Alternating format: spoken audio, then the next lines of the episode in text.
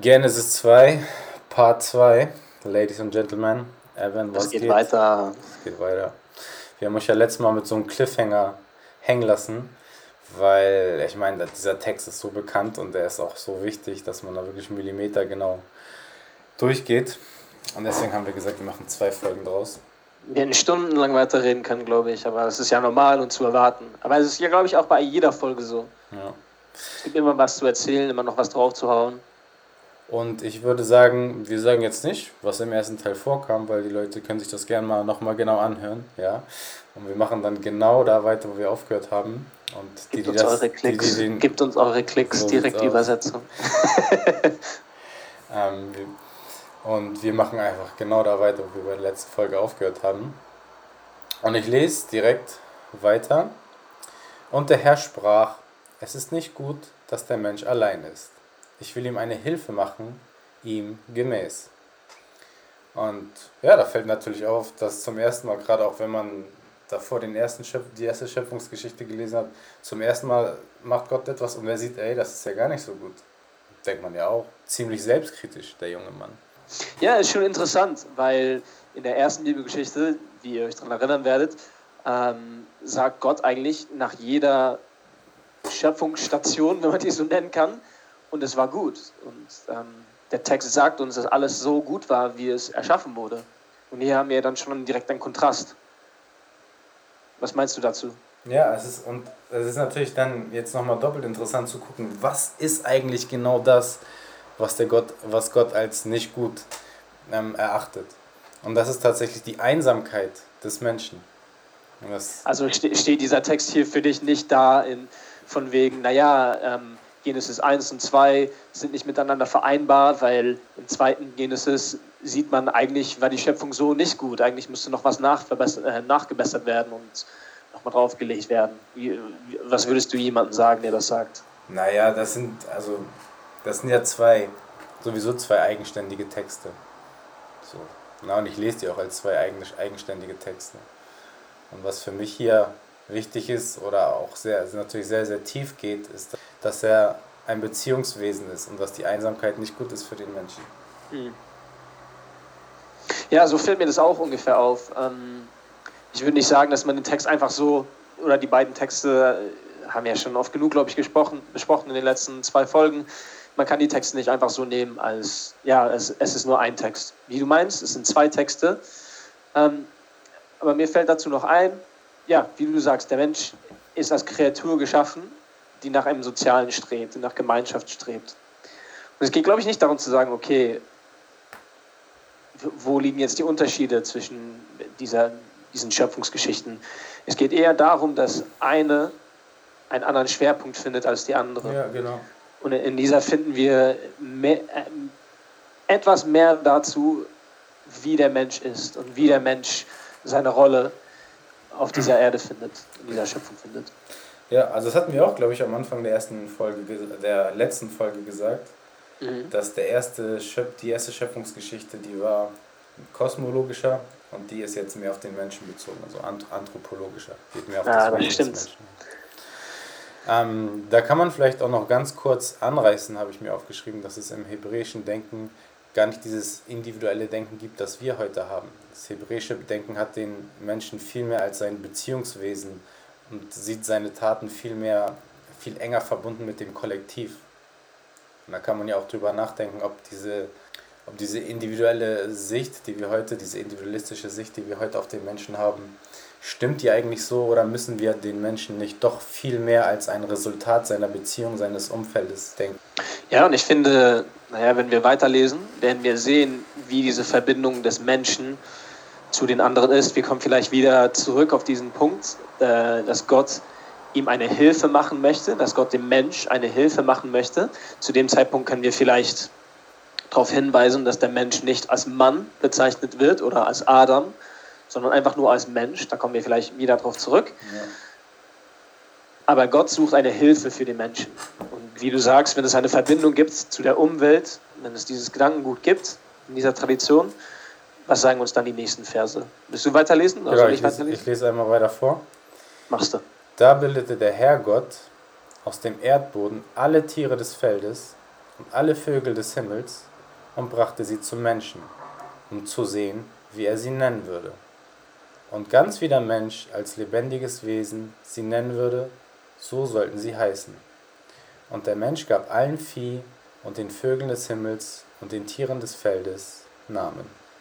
Zunächst finde ich das sehr bemerkenswert, dass hier die menschliche Lebens- und Beziehung, Beziehungswelt nicht ohne die Tiere vollständig ist. Allerdings, ja. Ja, also ich, ich, ich würde direkt, wem es noch nicht aufgefallen ist, daran erinnern, in unserer ersten Folge haben wir davon gesprochen, wie Gott den Menschen aus der Erde nimmt, aus dieser, aus dieser Masse, die er geschaffen hat und ihr das Leben einhaucht. Aber was total interessant ist für mich, ist, die Christenheit wird eigentlich nicht, und ich, ich glaube, wir als Kirche machen das einfach nicht oft genug. Wir werden nicht besonders als tierverliebte oder tierbezogene Religion gesehen.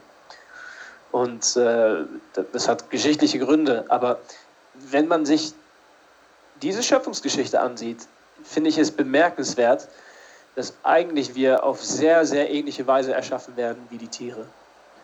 Ja. Und der Grund, wieso die Tiere geschaffen werden, ist, damit wir in Gemeinschaft mit ihnen sein können. Also gibt es eine grundlegende Ähnlichkeit, in dem Sinne, dass wir aus dem Erdboden genommen wurden, die Tiere ebenfalls. Die Tiere wurden in dieser Schöpfungsgeschichte geschaffen, damit wir Beziehung zu ihnen haben können, dass, wir, dass sie uns eine Hilfe sein können. Wie gesagt, wir, wir sprechen gleich zu dem Thema Hilfe. Aber es soll eine grundlegende Verbindung miteinander geben, damit wir irgendwie ausgefüllt werden oder dass wir irgendwie komplett werden. Dass, dass ohne diese Tiere, ohne alles andere, am Ende werden wir sehen, es hat nicht hundertprozentig geklappt, aber es war trotzdem zumindest ein, ein Versuch, kann man vielleicht sagen, ähm, die Welt zu erfüllen oder die, die Existenz zu erfüllen.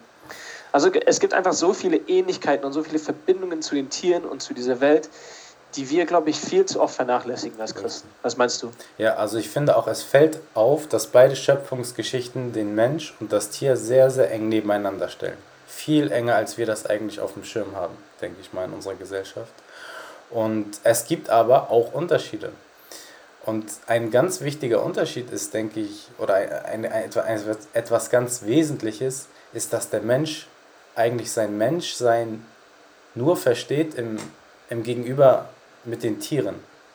Erst zur Abgrenzung zum Tier wissen eigentlich, was uns Menschen zum Menschen macht.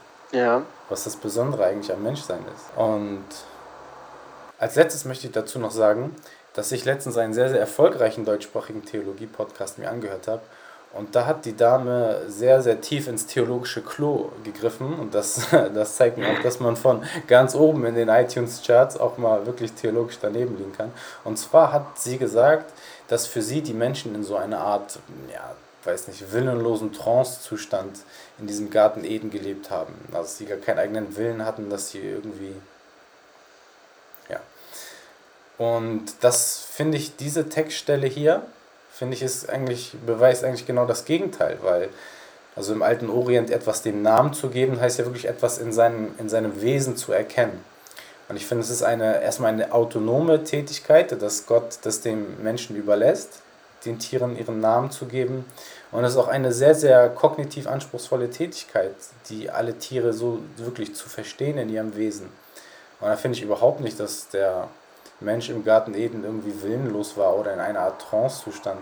Allerdings, äh, das habe ich ja schon vorhin, also in der, in der vorigen Folge angesprochen, in dem Sinne, dass äh, der Mensch ähm, durch dieses, dieses Imago Dei, dieses, dieses Bildnis Gottes, mhm.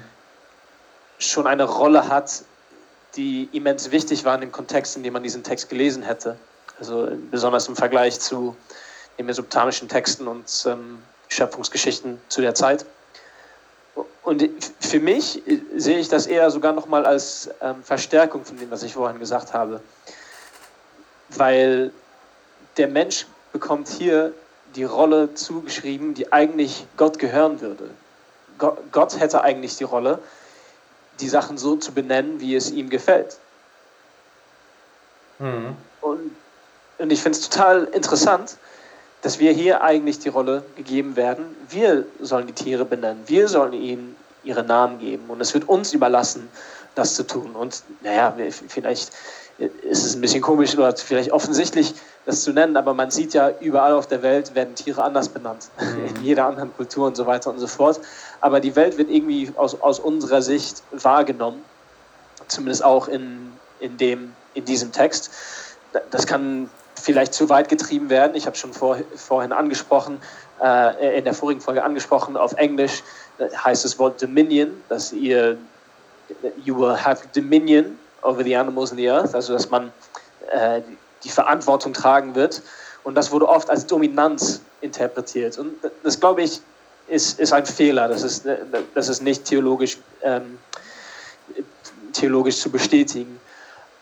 Aber man kann trotzdem sehen, oder ich glaube, man, man, man sollte es eher dafür sehen, dass Gott uns eine Rolle gibt und zuschreibt, nicht weil wir unbedingt besser sind, weil uns werden ja die Tiere gegeben, sondern weil wir aus irgendeinem Grund auserwählt sind. Und das, soll, das sollte nicht unbedingt eine Hierarchie darstellen, nicht unbedingt ähm, nur von Wert sprechen. Ich glaube, das ist wieder sehr simplistisch, vielleicht sogar kapitalistisch in dem Sinne, dass wir alles einen Wert geben oder sagen, was ist wertvoller, was ist produktiver und so weiter und so fort. Aber ich glaube, es ist eher zu sagen, in der ganzen Bibel sieht man, dass Gott Sachen auserwählt und man weiß nicht immer genau die Gründe dafür. Und in diesem Text sehen wir, dass aus irgendeinem Grund Gott die Menschen erwählt, aber trotzdem nicht so weit über die Tiere drüber stellt. Mhm. Ja, es ist eine, eine große Verantwortung, die der Mensch gegenüber den Tieren hat. Und kann man sich die Frage stellen, ob der Mensch die, dieser Verantwortung nachkommt, wenn man sich die Welt so anschaut. Ne? Ja. Okay, ich lese mal weiter. Für den Menschen aber fand er keine Hilfe, die ihm gemäß war. So, und jetzt ist natürlich, ja, über Jahrhunderte wurde, wurde, diesem, wurde dieser Text wirklich auf ganz, ganz komische Art und Weise gelesen. Also der wurde Frauenfeindlichkeit nachgesagt, vielleicht, äh, ich glaube aber es gibt auch natürlich auch viele Menschen, die das so gelesen haben, als das hier, der Mann war erstmal da und dann brauchte er eine Hilfe, so eine Aushilfskraft oder eine Hilfskellnerin oder irgend sowas, die. Genau, ja. ja. Also stimmt natürlich, muss man ganz klar sagen, trifft die Bibel die Nein, Spaß. ähm, also erstmal das Wort, was hier als Hilfe über, übersetzt wird. Wir haben natürlich dann unser heutiges Bild ähm, von Hilfe, was wie gesagt irgendwie durch Aushilfskellner oder Hilfsarbeiter oder sonst was oder Aushilfe, was irgendwie da, dadurch gekennzeichnet ist. Aber hier kann man vielleicht auch nochmal sehen und darlegen, wie eigentlich moderne Bibelwissenschaft arbeitet, wie Universitätstheologie arbeitet. Und zwar schaut man sich einfach das Wort an, Hilfe, und dann schaut man, das, ist, das heißt Esea auf Hebräisch, das Wort, was hier verwendet ist. Und dann schaut man eigentlich, in welchen Kontexten wird dieses Wort eigentlich in der Bibel noch so verwendet, gerade im Alten Testament, in den, in den Schriften. Und da wird eigentlich ganz deutlich, dass diese Esea immer im Zusammenhang mit Gott benutzt wird. Zum Beispiel im Psalm 121, den, ein Wahlfallspsalm, den wahrscheinlich viele kennen. Ich hebe meine Augen auf zu den Bergen. Woher kommt meine Esea, meine Hilfe? Meine Hilfe kommt vom Herrn, der Himmel und Erde gemacht hat. Und wirklich, wenn man dieses Wort Esea sich im gesamtbiblischen Kontext anschaut, heißt es eigentlich immer, Esea ist jemand, der etwas gibt, was fehlt und was es möglich macht, derjenige zu sein, der man wahrhaftig sein soll. Also der Esea ist immer derjenige, der das hat, was einem fehlt. Das ist hier gemeint in dem Kontext und das ist keine Aushilfskraft oder sowas und keine niemand, der zu Hause den Haushalt spült als Hilfe oder sowas, sondern wirklich was den Menschen komplett macht. Und was auffällt, ist, dass natürlich auch am Anfang wird dieses Wort auch auf die Tiere bezogen. Wir haben gerade, gerade gesagt, der Gott macht den Menschen eine Hilfe. Und dann erstmal erschafft er die Tiere. Also die Tiere gehören, wie wir gesagt haben, zur Beziehungs- und Lebenswelt des Menschen. Aber für unser Beziehungsleben können sie nicht das leisten, was eine Beziehung von Mensch zu Mensch leisten kann. Ich kannte jemanden vor ein paar Jahren, der war, er war ein, ein ja, ein Pastor oder ich glaube, er war in der Ausbildung dazu, Pastor zu werden. Ja, genau, das stimmt. Er hat sich den Text gerade vorgelesen und ihn hat am meisten interessiert, was hat dieser Text in Bezug zur Ehe auszusagen. Und ich fand seine Interpretation mega geil, weil er meinte, ähm, vielleicht ist das legitim, ich habe ich hab da nicht weiter nachgeforscht, aber in dem Sinne, dass Hilfe eigentlich äh, ja, so interpretiert werden kann im Sinne von, von Frau oder Partner. Nicht unbedingt romantisch, aber schon im Sinne von sexuell.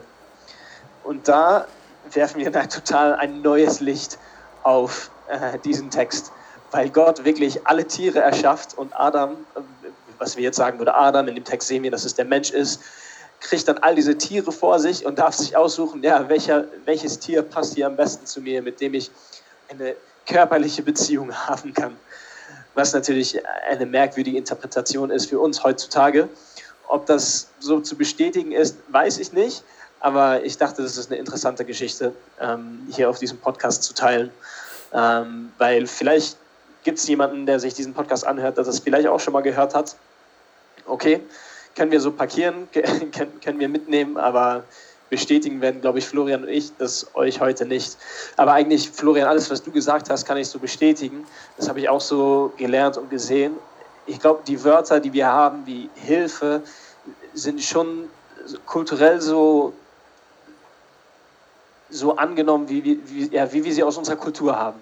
Mhm. Und wenn wir hören Hilfe, wir, wir, kennen die Geschichte von Adam und Eva und dass sie irgendwas in Bezug zu, wie, wie diese andere bizarre Geschichte vom äh, Partner aussuchen, die Tiere, dass sie irgendetwas mit der Ehe zu tun hat und wir denken dann, ja, Hilfe direkt, okay, die Frau muss die Hilfe sein und so weiter und so fort. Ja. Und wenn wir eigentlich zum Text zurückkehren, dann finden wir das eigentlich nicht so. Wir sehen, dass unsere Kultur und unsere Geschichte und zum Teil auch unsere Institutionen diese Schritte für uns gemacht haben, dass wir die Texte so interpretieren. Manchmal zum Guten, manchmal zum Schlechten. Ich glaube, wir beide würden argumentieren, wie du ja schon jetzt ausgelegt hast, dass es eine negative Interpretation ist, Hilfe nur als die Frau oder als, als etwas Aussagendes im Sinne zu ihrer Rolle ähm, zu tragen hat. Und ähm, ich glaube, das können wir so parkieren, dass es, wie gesagt, diese Interpretation gibt, aber eigentlich nicht so zu bestätigen ist. Ja, also vor allem auch, weil in manchen Bibelstellen später im Laufe der, der Bibel wird das Wort Eser dann auch teilweise als Rettung übersetzt. Ja. Also ohne diese Rettung ist der Mensch nicht komplett. Ja. Und da haben wir ja dieses Thema weiter, also da führt sich ja dieses Thema weiter, dass der Mensch an sich alleine mhm. ist noch nicht komplett oder ist noch nicht fertig. Naja, aber das, das Thema Rettung ist ja, ist ja ebenfalls ähm, etwas, was man im gesamten Alten Testament und dann natürlich als Christen im Neuen Testament ebenfalls wieder sieht, dass der Herr die Rettung Israels ist, dass der, der Herr Israel retten wird aus der Sklaverei, aus, aus, aus dem Exil und so weiter und so fort und dann letztendlich auch durch Jesus Christus. Also sehen wir von Anfang an, dass es etwas gibt in, in der Gemeinschaft, in dem Sinne, dass wir nicht allein sein sollten, in dem Sinne, dass wir eine Verbindung zu allem, was sich um uns herum befindet, haben, ja. sagt schon etwas Grundlegendes über uns als Menschen aus, dass wir alleine es nicht schaffen können. Wir alleine können uns nicht retten. Und das bezieht sich dann vielleicht schon wieder auf das andere Thema, was wir hatten in der vorherigen Folge oder in den vorherigen Folgen, dass der Mensch nicht von sich selbst aus perfekt ist oder nicht von sich selbst aus seine Rettung finden kann. Im Sinne von, der, in anderen Schöpfungsgeschichten sehen wir, dass der Mensch schon perfekt ist, der Mensch kann alles für sich selber schaffen, der Mensch ist, der Mensch ist, der Mensch ist nobel, der Mensch ist abgefertigt. Und hier sehen wir, dass der Mensch noch abgefertigt werden muss. Ja. Genau, also bis jetzt ist auch nur die Rede von dem Menschen. Bis jetzt wurde noch gar nicht überhaupt über Mann oder Frau gesprochen. Das kommt erst gleich, sobald aus diesem einen Menschen zwei Menschen werden, dann wird erst von Mann und Frau gesprochen. Bis jetzt sind wir immer nur genau. bei, bei dem Menschen. Ich lese mal weiter. Da ließ der Herr Gott einen Tiefschlaf auf den Menschen fallen, und dieser schlief ein. Und er nahm eine von seinen Rippen heraus und schloss die Stelle mit Fleisch. Und der Herr Gott machte aus der Rippe, die er vom Menschen genommen hatte, eine Frau und führte sie dem Menschen zu. Da sprach der Mensch, endlich ist diese Gebein von meinem Gebein und Fleisch von meinem Fleisch. Diese Frau, diese soll Frau heißen, denn vom Mann ist sie genommen. Also was vielleicht interessant zu sagen ist, mhm. ist, dass Das Wort Rippe kann man eigentlich auch mit Seite übersetzen und viele Leute fanden das ja auch vielleicht so ein bisschen abwertend, dass, dass, die, dass die Frau aus der Rippe des Mannes geschaffen wurde. Würdest du den Text anders interpretieren, wenn, sagen wir, die Frau aus dem Fuß oder aus dem Kopf des, des Mannes naja, das ist ja schon, schon der Fehler, siehst du, es ist bei uns genauso tief verankert, dass wir glauben, dass es der Mann, der schon da ist. Ja. Aber naja, dann kann ich ja vielleicht das nochmal bestätigen, das, was du gesagt hast. Die, best, die beste Übersetzung, die ich zu dem Thema gesehen habe, war, dass Mann als, oder was wir als Mann bezeichnen oder als Mensch, als Erdling bezeichnet werden kann. Ja. Und erst nach dieser Trennung oder nach, die, nach, diesem, ja, nach dieser Schöpfung aus der Seite des Erdlings erkennen wir dann diese, diesen Unterschied zwischen Mann und Frau. Aber wie ihr seht, ich mache ständig auch den Fehler, weil das irgendwie tief verankert ist. Wie gesagt, was würden wir sagen, wenn, was würdest du sagen, Florian, wenn in diesem Text stehen würde, dass, dass die Frau oder die Hilfe aus dem, aus dem Kopf oder aus dem Fuß des Erdlings erschaffen wurde? Wir haben es ja schon angesprochen in der, in der biblischen Geschichte, besonders in der Kultur sagt das ja etwas aus. Das, was am nächsten zum Boden ist, weil das hat ja auch eine gewisse, ähm, äh, ja, äh, der Mensch wird aus dem Boden genommen und das zeigt uns ja, der Mensch kommt nicht aus den Sternen, der kommt nicht aus etwas Noblem, er kommt direkt aus dieser Erde. Und kulturell hat sich das dann auch so verankert, dass die Körperteile, die näher am Boden sind, ähm, schlechter sind, platt gesagt. Und da ist es interessant, dass durch diese Trennung eigentlich niemand über den anderen gesetzt wird, weil niemand vom Fuß kommt. In dem Sinne, das, was jetzt erschaffen wird, ist minderwertiger oder wenn es aus dem Kopf kommt, das, was jetzt erschaffen wird, ist hochwertiger. Nein, das kommt aus der Seite. Und das bestätigt sich durch, das nennen wir eine exegesische Tradition. Also dass ähm, die Bibelforscher und ähm, die Bibelleser auch in der Antike das immer so gelesen haben. Ähm, so kann man das auf simplem Deutsch übersetzen, äh, in simple Deutsch übersetzen, heißt, dass da die Erschaffung von Mann und Frau aus der Seite kommt, dass dies eine gleichwertige Würde darstellen mhm. soll. Das heißt nicht unbedingt, dass vielleicht alles genau gleich ist. Das können, werden wir bestimmt in, in den nächsten ähm, Genesis-Büchern besprechen. Aber ich glaube, es sagt schon, dass, okay, hier haben wir zwei gleichwertige Kreaturen, die aus quasi oder in quasi der gleichen Art und Weise erschaffen wurden. Genau, was für die Übersetzung Erdling auch spricht, ist, dass es gab ja ein, ein Wortspiel ganz am Anfang bei der Schöpfung des ersten Menschen. Äh, er soll ja, er heißt ja Adam, weil er aus der Adama geschaffen wurde. Die Adama ist die Erde und deswegen wird er Adam genannt. Und deswegen spricht auch für die Übersetzung Erdling. Und genau wie es bei der Erschaffung des ersten Menschen ein Wortspiel gab, gibt es auch bei der Erschaffung des zweiten Menschen ein Wortspiel. Das erkennt man natürlich nur im Hebräischen. Hier auf Deutsch ist es übersetzt mit diese soll Frau heißen, denn vom Mann ist sie genommen. Das ist natürlich jetzt, das macht natürlich überhaupt gar keinen Sinn, da erkennt man ja überhaupt gar nicht die äh, Relation. Aber auf Hebräisch heißt es halt, sie soll Isha heißen, denn vom Ish ist sie genommen. Und jetzt in diesem, in diesem Vers steckt zum ersten Mal wirklich dann die Unterscheidung zwischen Mann und Frau. Und wie gesagt, wie du es gesagt hast, davor war es halt nur der Mensch oder der Erdling. Was ich darüber hinaus interessant finde, ist, dass die beiden gehören eigentlich zusammen, um den Menschen, um den kompletten Menschen zu bilden. Das ist ja auch eine provokante These in dem Sinne, weil wir, wie du ja angesprochen hast, diese, diese individualistische Sicht haben auf uns als Menschen heutzutage. Genau. Aber was natürlich wahr ist, ist, dass man sich selber immer nur im Dialog mit dem Gegenüber erkennt. Dass man seine eigene Identität nur erkennt in Verbindung mit einem, mit einem anderen Menschen. Also kann man seine eigene Identität, seine eigenen Besonderheiten als Mensch, seine Stärken und Schwächen, kann man das eigentlich erkennen, wenn man allein auf der Welt ist? Also das Ich entsteht ja erst im Gegenüber mit dem Du. Und das, das ist auch das, was hier gerade passiert, glaube ich. Also um deine Frage zu beantworten, zweite Buch geht aus Genesis, würde antworten, nein, man kann, man kann sich nicht selber erkennen, mhm, ja. ohne diese Begegnung des anderen. Nein, das ist ein, ein ganz simpler Weg, eine ganz simple Wahrheit zu übertragen, oder mhm. nicht? Ja. Also in dem Sinne haben wir besprochen, ich glaube, Leute schauen sich diesen Text an und wollen Fragen stellen, okay, wie, wie wurde die Welt erschaffen? Aber eigentlich ist sie dafür gedacht, die Frage zu beantworten, wie können wir einander erkennen und wie können wir uns selber erkennen und lernen, wer wir sind auf dieser Welt. So, ich lese mal weiter. Der nächste Satz ist auch sehr Ach, aufschlussreich. Darum verlässt ein Mann seinen Vater und seine Mutter und hängt an seiner Frau und sie werden ein Fleisch. Denn das ist natürlich ein, ein, ein Seitenhieb an, das, an die patriarchalische Gesellschaft. Wenn man sich vorstellt, aha, in einer idealen Welt, die nach Gottes ursprünglichen Schöpfungsplan verläuft, ist es der Mann, der seine Familie verlässt und nicht seine Frau. Weil natürlich in der, im alten Orient, ja. da war es natürlich so, dass die Frau diejenige war, die die Familie verlässt.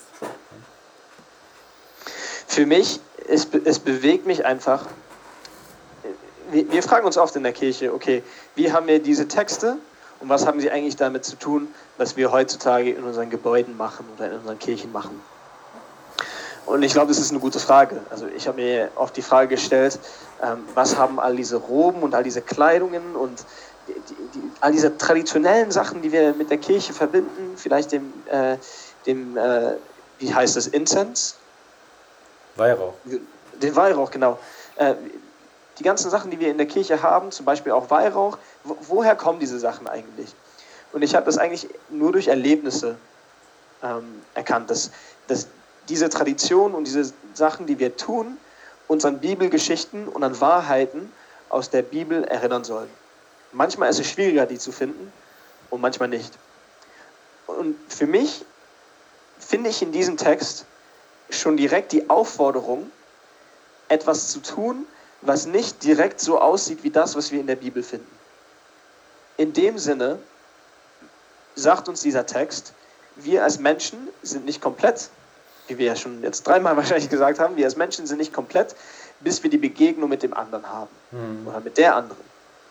Und dann haben wir diesen einen kleinen Text, der davon spricht, dass die Ehe in dem Sinn, dass ein, ein Mann verlässt seinen Vater und seine Mutter, um um, um mit seiner Frau zu sein. Er spricht schon direkt von der Ehe. In dem Sinne kann die Ehe an und für sich nicht einfach etwas Normales sein. Die, der Ehe wird damit schon, und äh, auch, ich glaube, man kann auch schon sagen, einfach die, die Verbindung zu anderen Menschen, vielleicht auf, äh, auf eine andere Art und Weise, aber die Ehe für sich selber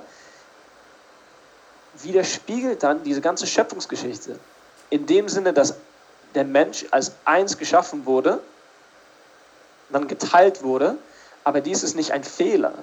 Die Idee ist, dass der Mensch wieder zu sich findet. Ah, ja. dass, der, dass, die, dass, die, zwei Teile einander wieder schon finden. Mhm. Und das ist, das ist für mich tief bewegend. Dass wir Institu also wenn wir heute über die Ehe nachdenken, sagen wir einfach, oh, es ist ja nur ein Vertrag, es ist ja nur eine Verbindung zwischen zwei Menschen und so weiter und so fort, weil unsere Kultur das so, aus, äh, das so vorsieht. Aber in diesem Text können wir schon direkt eine Quelle finden, in dem die Ehe eine immens wichtige Rolle gegeben wird. Ja. Dass die Ehe uns die Wahrheit und uns, äh, uns die Wahrheit sagt, wer wir eigentlich sind auf hm. dieser Welt. Und sie fordert uns eigentlich dazu auf, die, dieser eine kleine Text für mich fordert mich dazu auf, jeden Tag in meiner eigenen Ehe oder in meinen eigenen Beziehungen diese Schöpfungsgeschichte wieder auszuleben, um zu erkennen, ich bin nicht nur für mich selber da. Ich selber bin nicht fertig. Ja. Ich muss mich in Gemeinschaft finden. Ich muss mich mit meinem Gegenüber zurechtfinden.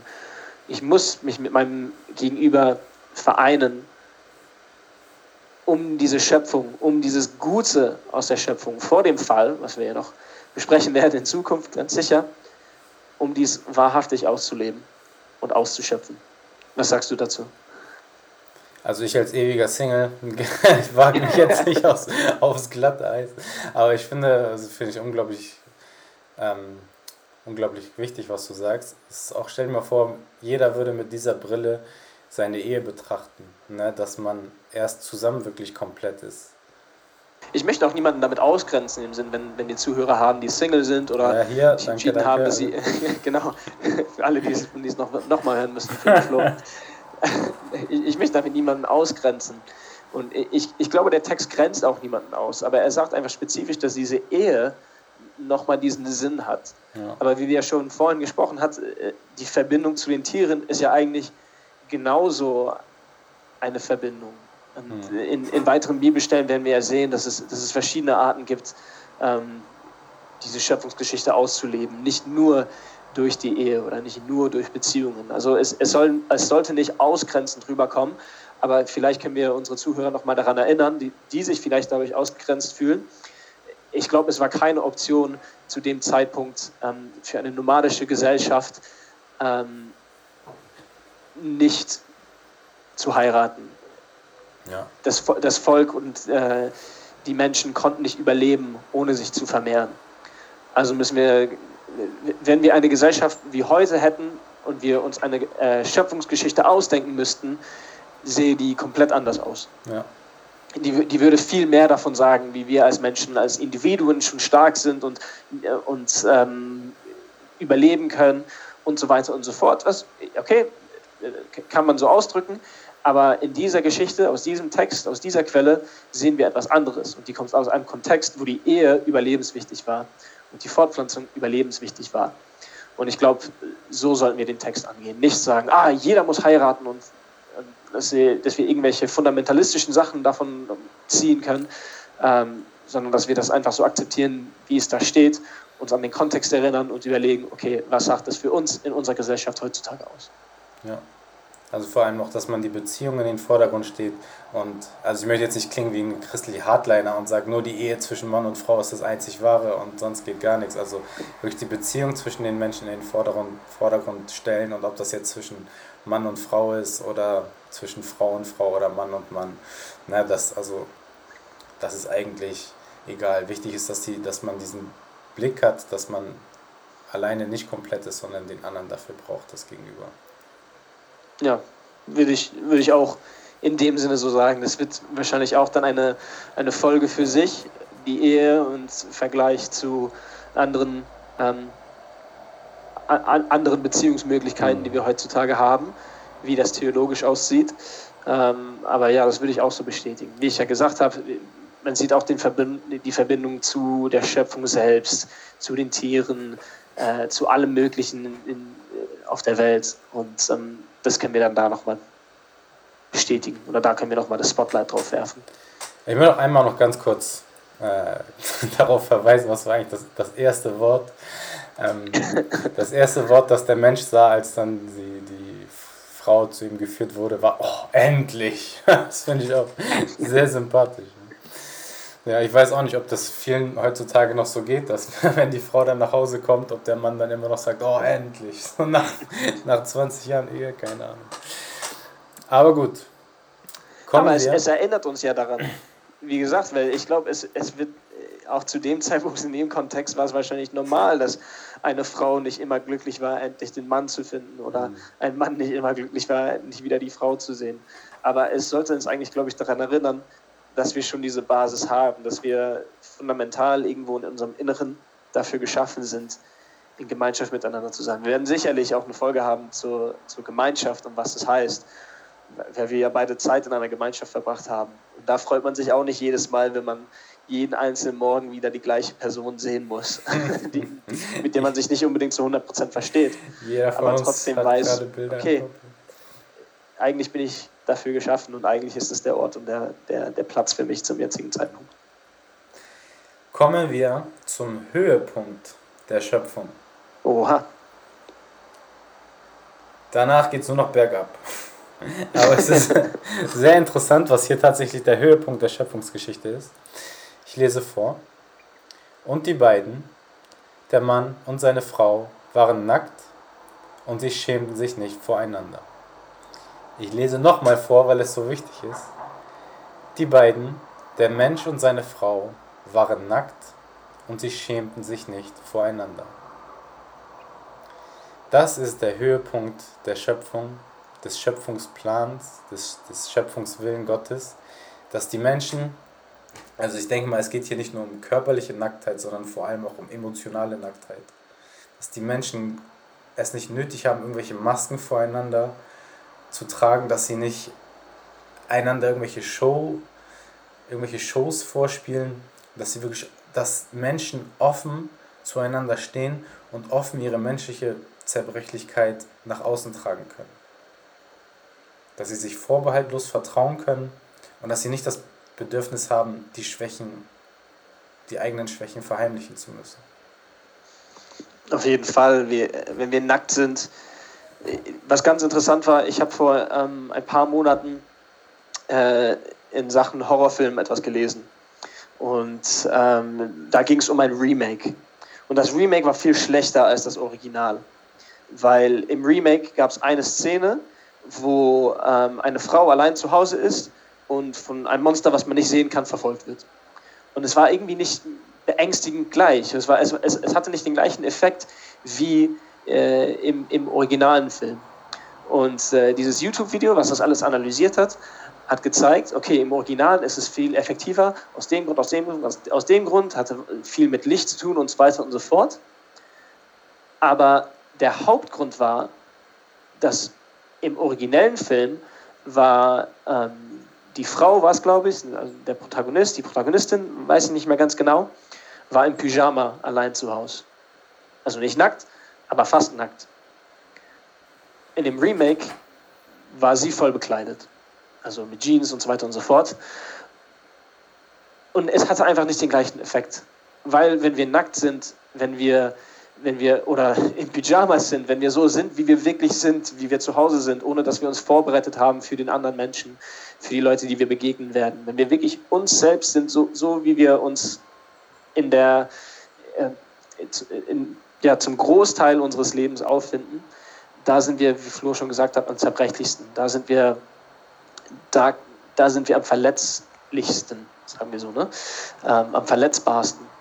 Und das sagt, glaube ich, etwas dazu aus über diesen Friedensstatus, den wir hier im Garten Eden finden. Wenn wir keine Angst vor dem anderen haben müssen, obwohl wir zerbrechlich sind, obwohl wir verletzbar sind. Und das sollte uns, glaube ich, zum Nachdenken bewegen. Ja, ich möchte gerne einmal zwei, zum Abschluss zwei Geschichten teilen, weil ich wirklich diese beiden Extreme sehr, sehr extrem erlebt habe.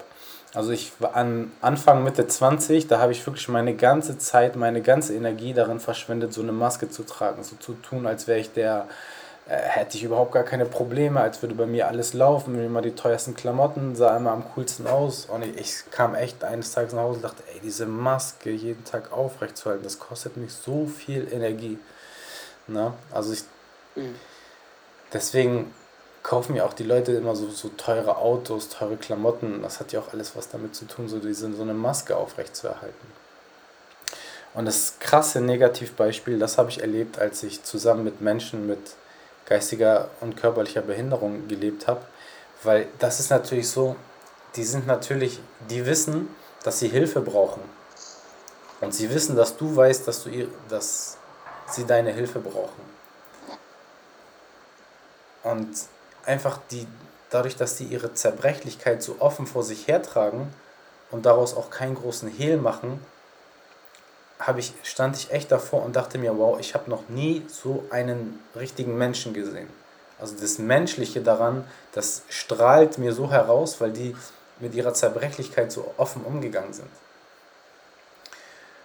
Und ich erinnere mich an eine Situation, es ist natürlich auch so, dass die Beziehungen dadurch sehr, sehr viel tiefer werden, wenn eine Person sich wirklich komplett nackt macht, sage ich mal, im emotionalen Sinne keine Maske trägt, sondern wirklich die Zerbrechlichkeit nach, nach vorne trägt, erst dann können richtig tiefe menschliche Beziehungen entstehen, weil sonst kratzt man nur an der Oberfläche.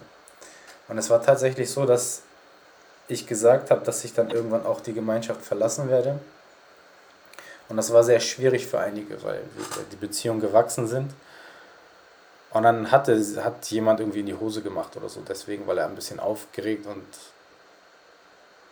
besorgt war, wie das dann alles weitergeht. Und dann kam er zu mir und brauchte natürlich dann Hilfe, die Hose zu, öffnen, zu wechseln.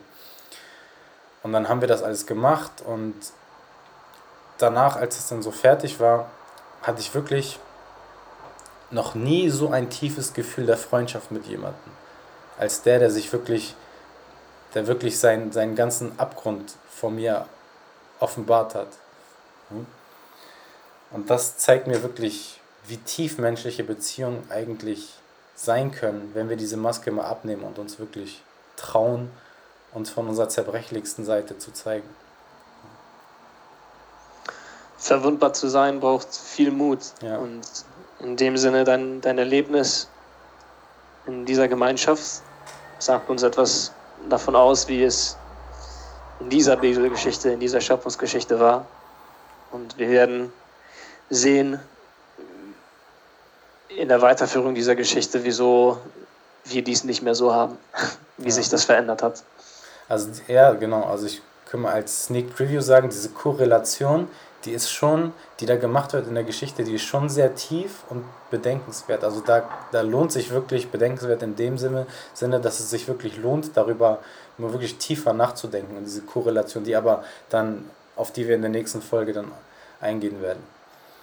In diesem Sinne verbleiben wir mit dem Höhepunkt der Schöpfung, mit den Menschen, die sich nicht voreinander schämen, die sich nicht voreinander verstellen müssen, die einfach so angenommen sind, wie sie sind, denn das ist der eigentliche Schöpfungsplan Gottes für die Welt. Wunderbar. Dann bis zum nächsten Mal. Haut rein. Ciao, ciao.